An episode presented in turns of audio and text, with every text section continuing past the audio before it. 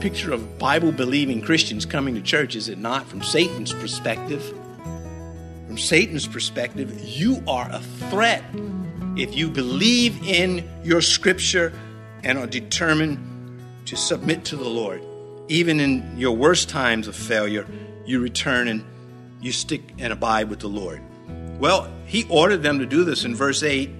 Every Christian with their sword, Ephesians 6:17, this would be the obvious one.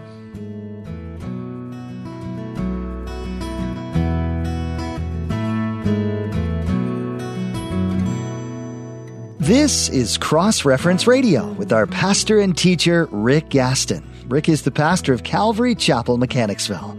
Pastor Rick is currently teaching through the book of Second Kings. Please stay with us after today's message to hear more information about Cross Reference Radio, specifically how you can get a free copy of this teaching. Today, Pastor Rick will continue his message called Satan's Other Daughter in 2 Kings chapter 11. God's temple so deserted at this time. Look at how God works here. He lets the temple be trashed because this is what the people are doing. And then he uses the temple as a safe, as a refuge for the boy because nobody's going to look there. We're not going to the temple. We're going over to Baal's temple. All the bad people were avoiding the house of God where he was being hid. So Corrie Boom's, you know, when they were in the prison and the, the, their barracks had fleas and the guards didn't want to come in. So they had Bible studies and things like that. Just the hand of the Lord. Anyway, the safest place to conceal the child king was the house of God because nobody was going there except righteous people and they weren't in the majority. Second Chronicles 24 verse 7 giving us a little bit more on the story. For the sons of Athaliah, that wicked woman. You see, pause there. You see, when they're wicked, they call them wicked. You don't say, well, now, you know, you got to respect the office. She's wicked. I'm not talking about Athaliah now. I'm talking about, talking about the ones up about 300 miles north. Anyway, for the sons of Athaliah, that wicked woman had broken into the house of God and had also presented all the dedicated things of the house of Yahweh to the Baals. And so she was stealing all the good stuff from God's house and putting it in use in, in the house of these demonic gods. And Jehoiada and Jehosheba, they knew what to do with this. Let's hide the boy where they'll never look in plain sight. Verse 4 In the seventh year, Jehoiada sent and brought the captains of the hundreds, the bodyguards, and the escorts, and brought them into the house of Yahweh to him. And he made a covenant with them, and took an oath from them in the house of Yahweh, and showed them the king's son. Now it's time. Now the story shifts. We're seven years later now, and Jehoiada says, It's time. We can do this. He's, he's been working the whole time, it seems. Second Chronicles 23, verse 2, speaks of him and these men that he makes this covenant with they went throughout Judah and gathered the Levites from all the cities of Judah and the chief fathers of Israel, and they came to Jerusalem. And now they're going to they're going to get rid of this woman. Verse 5 Then he commanded them, saying, This is what you shall do. One third of you who come on duty on the Sabbath shall be keeping watch over the king's house. One third shall be at the gate, verse 6, of Sur and one third at the gate behind the escorts. You shall keep a watch of the house, lest it be broken down. So he is setting up a safe zone for the boy, putting up a perimeter. It's around the Sabbath. Because of the heightened activity at the temple, even in these troublesome times, they would increase the Levites, the servants, the security. After the Sabbath, they would go back to their regular shifts. So he's planned it when he's got all these men there already. So no one, if he does it on a Tuesday, like why is he bringing in all these Levites? So, but if he does it on a Sunday, well, they're expected because it's the heightened activity. So it's just well coordinated. He's taking these careful measures to ensure that the death of Athaliah and the crowning of Joash take place simultaneously. He's going to succeed. Now, he's using that common three pronged attack approach, splitting up his forces. David used it, Gideon used it, Abimelech, the self appointed failed king of Israel, did it, Saul did it, the Philistines did it. Just that, that's the military note for the night, the three, three pronged attack. Verse 7 Two contingents of you who go off duty on the Sabbath shall keep the watch in the house of Yahweh for the king. Interesting. The lad is their king. He's already discussed this with him. He's let him know, I, we've kept him alive. They're like, what? The line of David is alive? I knew it. You know, that kind of a thing. And so that's their king. They never acknowledged Athaliah, Athaliah as king. The, the, the memory phrase for pronouncing her name is liar. Athaliah. In their hearts, this was just a dream come true. The six year old, so they had to restrain themselves for all, all this time. And they did it. Verse 8 But you shall, that is the, the, the keepers, and then when they told the story, the keepers had to restrain themselves for six years. Verse 8 And you shall surround the king on all sides, every man with his weapon in his hand, and whoever comes within range, let him be put to death. You are to be with the king as he goes out and as he comes in. These are the bodyguards. Second Chronicles says the Levites shall surround the king on all sides. So these guys are they are serious and nothing going to stop them. This is now a military operation and nothing is going to interfere. She's dead. She's a dead woman walking. Anyway, verse 9. So the captains of the hundreds did according to all that Jehoiada the priest commanded. Each of them took his men who were on duty on the Sabbath with those who were going off duty on the Sabbath and came to Jehoiada the priest. And so they, they had four times. You know, they had the regular shift and the shifts that were the three on the Sabbath that were going off, so they were they were ready. I love seeing loyalty amongst the righteous in the Bible. Who doesn't? Who does not love to hear the speech of Ruth or Jonathan, his, his armor bearer, saying, Whatever you do, Jonathan, I've got your back. We love this loyalty when it, anyway, we love loyalty anywhere in the cause of righteousness. But I have learned that sometimes loyalty has to be taught. Some folks, they think they have loyalty and they don't. You can only find out if you're loyal when the pressure's on. It's, there's no such thing as loyalty when you're just relaxing and everything is fine. It's when there's the challenge. Are you going to stick to the king or the place where God has you, or are you going to flee? You have to use a straight edge, you know, in life. A straight edge, if you're cutting a piece of wood or something, you know, you put a board there to keep your saw straight to the line. Well, loyalty is that way, and it comes in the form usually of a friend that can help you say, Well, I'm not running. I'm going to stay. I think this is right. This is a Passover. What? Let's not be so quick. Let's give the benefit of the doubt when there is doubt. Now, I'm not talking about loyalty to, to known, uh, you know, devilish work. If, if Ichabod, if the, the glory departs, then you need to go with it. But if the glory is still there and it's just a little, you know, stuff's a little ugly, just tough it out. And God will straighten it out. So, anyway, I've watched too many good Christians lose sight of loyalty and abandon their post over lint, dust, nothing.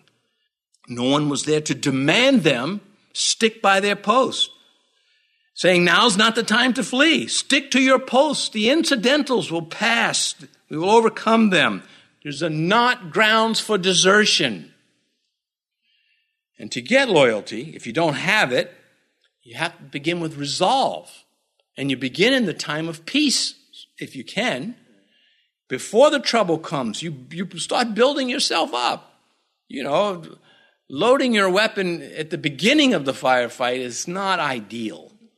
And so go in ready, keep the swords sharp, and don't flee in the day of discord. Proverbs 24:10. If you faint in the day of adversity, your strength is small. Sums it up for me. Anyway, he instructs the shifts to be on alert and to kill anybody that is a threat. As soon as they come into your, you know, area, you, you kill them. Verse 10, these are the days. This is how it was at this time. Verse 10, and the priest gave the, the captains of hundreds, the spears and the shields which had belonged to King David that were in the temple of Yahweh. Well, that's in your face, Satan. You tried to destroy the king, he's still alive, and we're going to use weapons that are connected to the very David that you despise. This was symbolic and it was powerful. The king of Egypt, Shishak, had come in, 1 Kings 14, and he took all the gold and silver shields, anything was of value, he ignored these are just common weapons. Ah, I got better ones in Egypt or just the same, whatever. He leaves these behind. How many times did the priests go past the closet where these weapons were, the armory where these weapons were, and not know they were going to be used to save the Messianic line or hope that there would be some righteous use to overthrow Athaliah? David's influence is all over this. One of the greatest men in the Bible. Oh man, just the mercy that he received from God alone catapults him to the top on my list not the tip top, but the top. Anyway, Jehoiada's use of these weapons symbolizes the return of the Davidic line, the Davidic heir in this, this Joash here, the descendant of David. The temple was designed by David. The Temple Mount was purchased by David.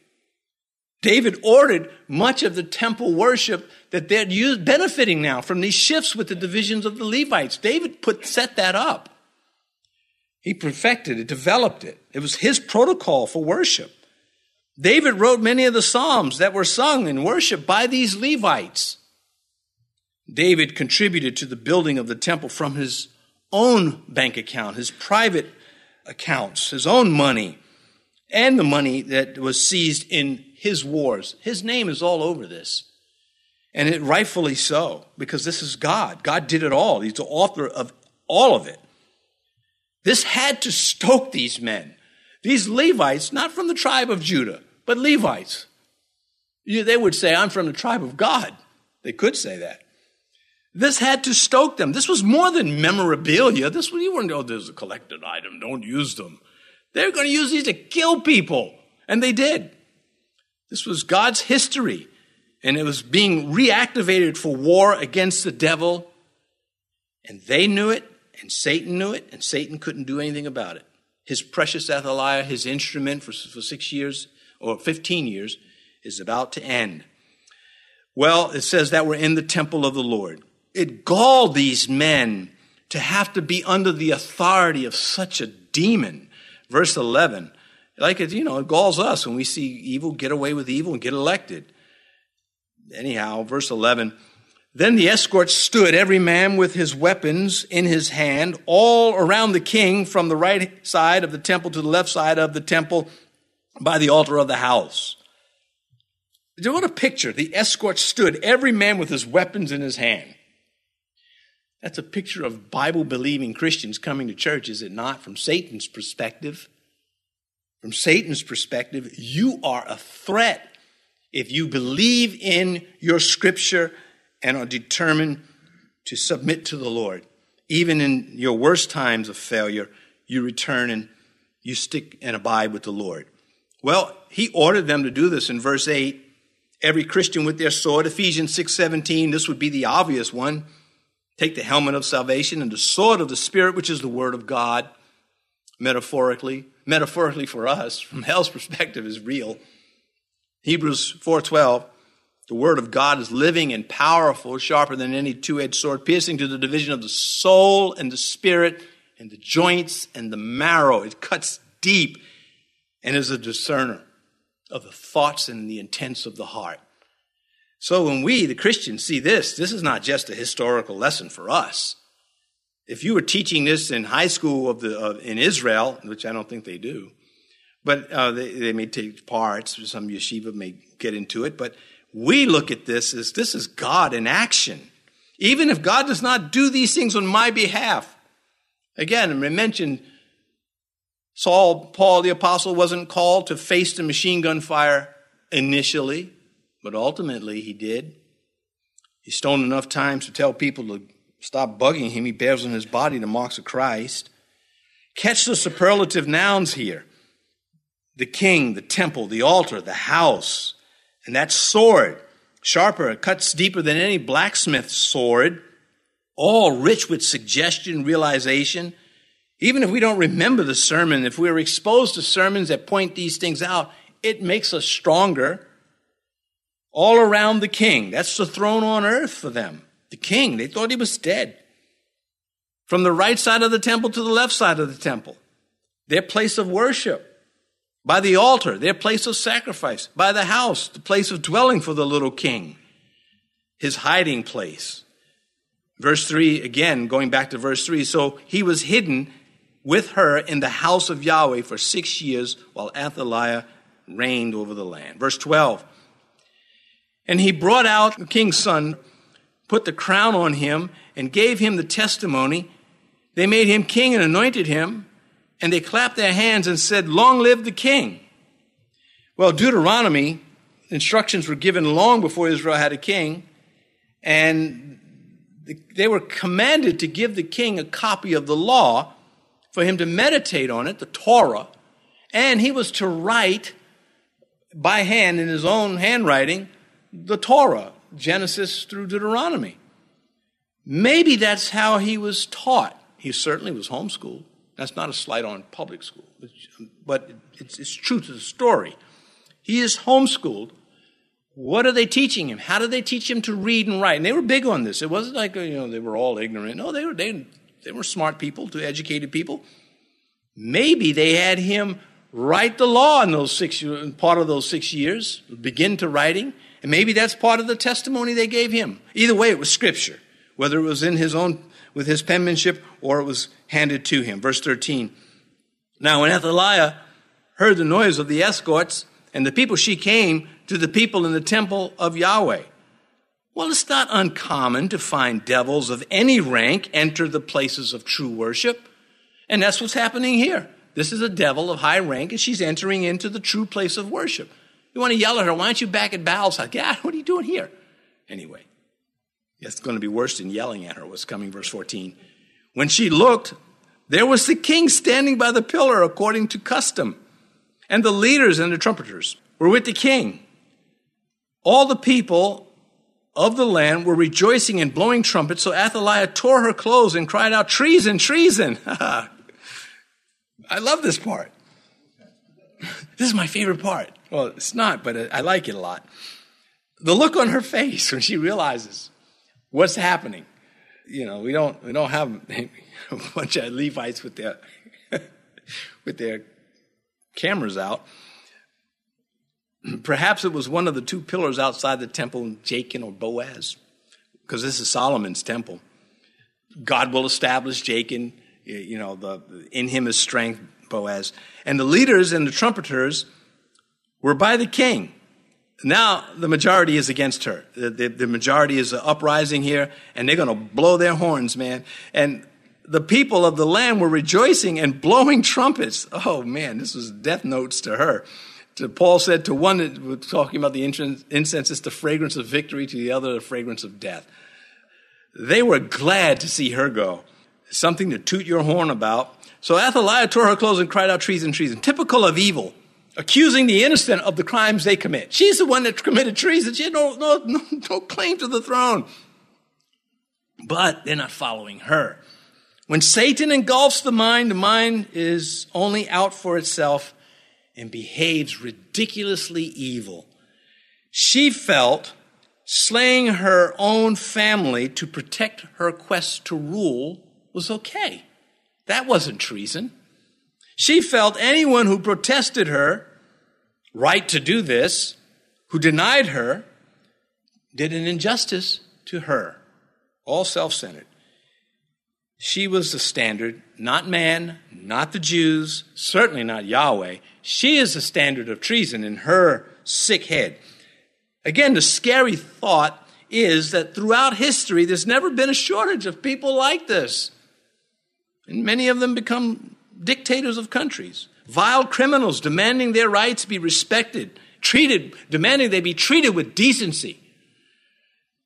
While the decency that they denied their victims of. You know the whole thing about the you know the policeman putting the guy in the car and watching watch your head.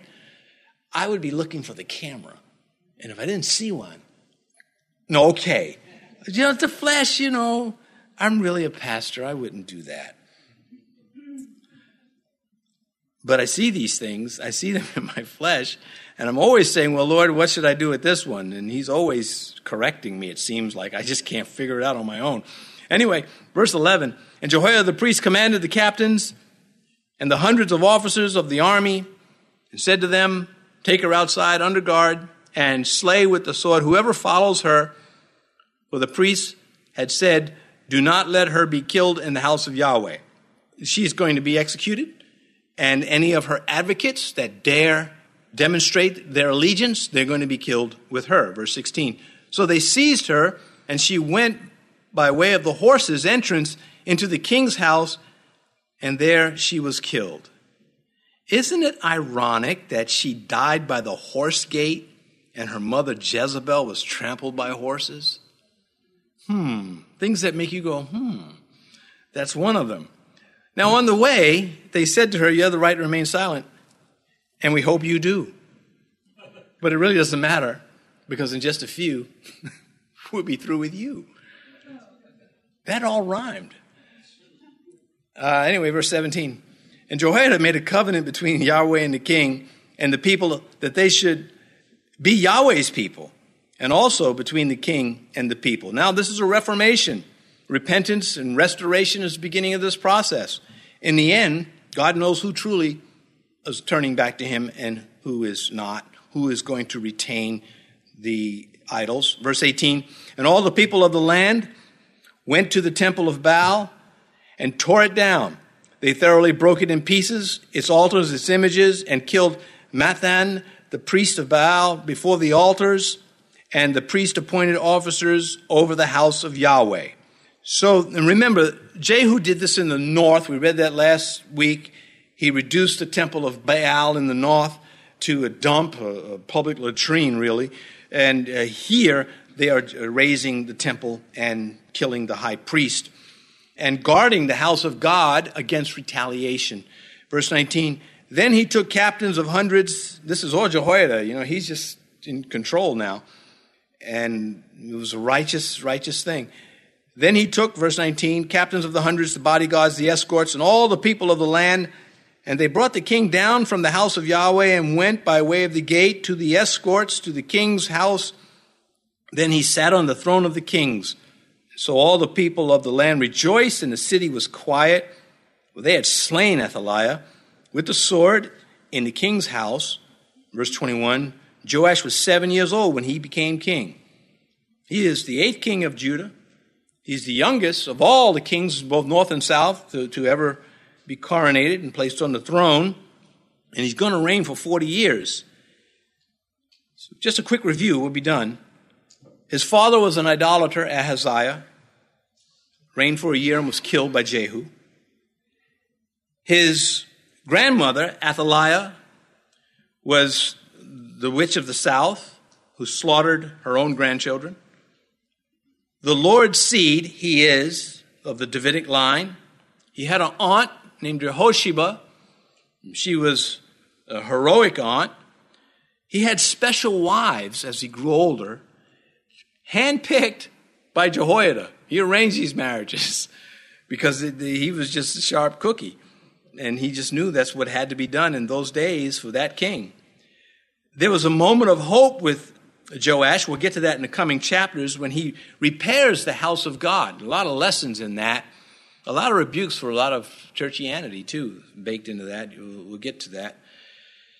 And Jehoiada, this uncle, a husband of Jehosheba, he was just an exceptional mentor. Second Kings chapter 12, Joash did what was right in the sight of Yahweh all the days in which Jehoiada the priest instructed him. The power of discipleship.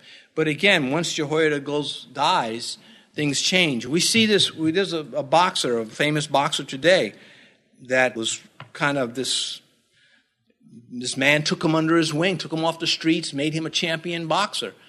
And as long as that man was alive, this prize fighter, this boxer, was uh, relatively decent as boxers go. But when that man died, that boxer turned into a monster. Did time in jail. I mean, just he's still around today, and uh, I wouldn't want to share a cab with him. But uh, just the influence is a big deal. It's, it's not a little deal. Thanks for joining us for today's edition on Cross Reference Radio. This is the daily radio ministry of Pastor Rick Gaston of Calvary Chapel, Mechanicsville in Virginia. We trust that what you've heard today in the book of Second Kings has been something to remember. If you'd like to listen to more teachings from this series, go to crossreferenceradio.com. Once more, that's crossreferenceradio.com. We encourage you to subscribe to our podcast too, so you'll never miss another edition. Just go to your favorite podcast app to subscribe. Our time is about up, but we hope you'll tune in again next time as we continue on in the book of Second Kings. We look forward to that time with you, so make a note in your calendar to join Pastor Rick as he teaches from the Bible right here on Cross Reference Radio.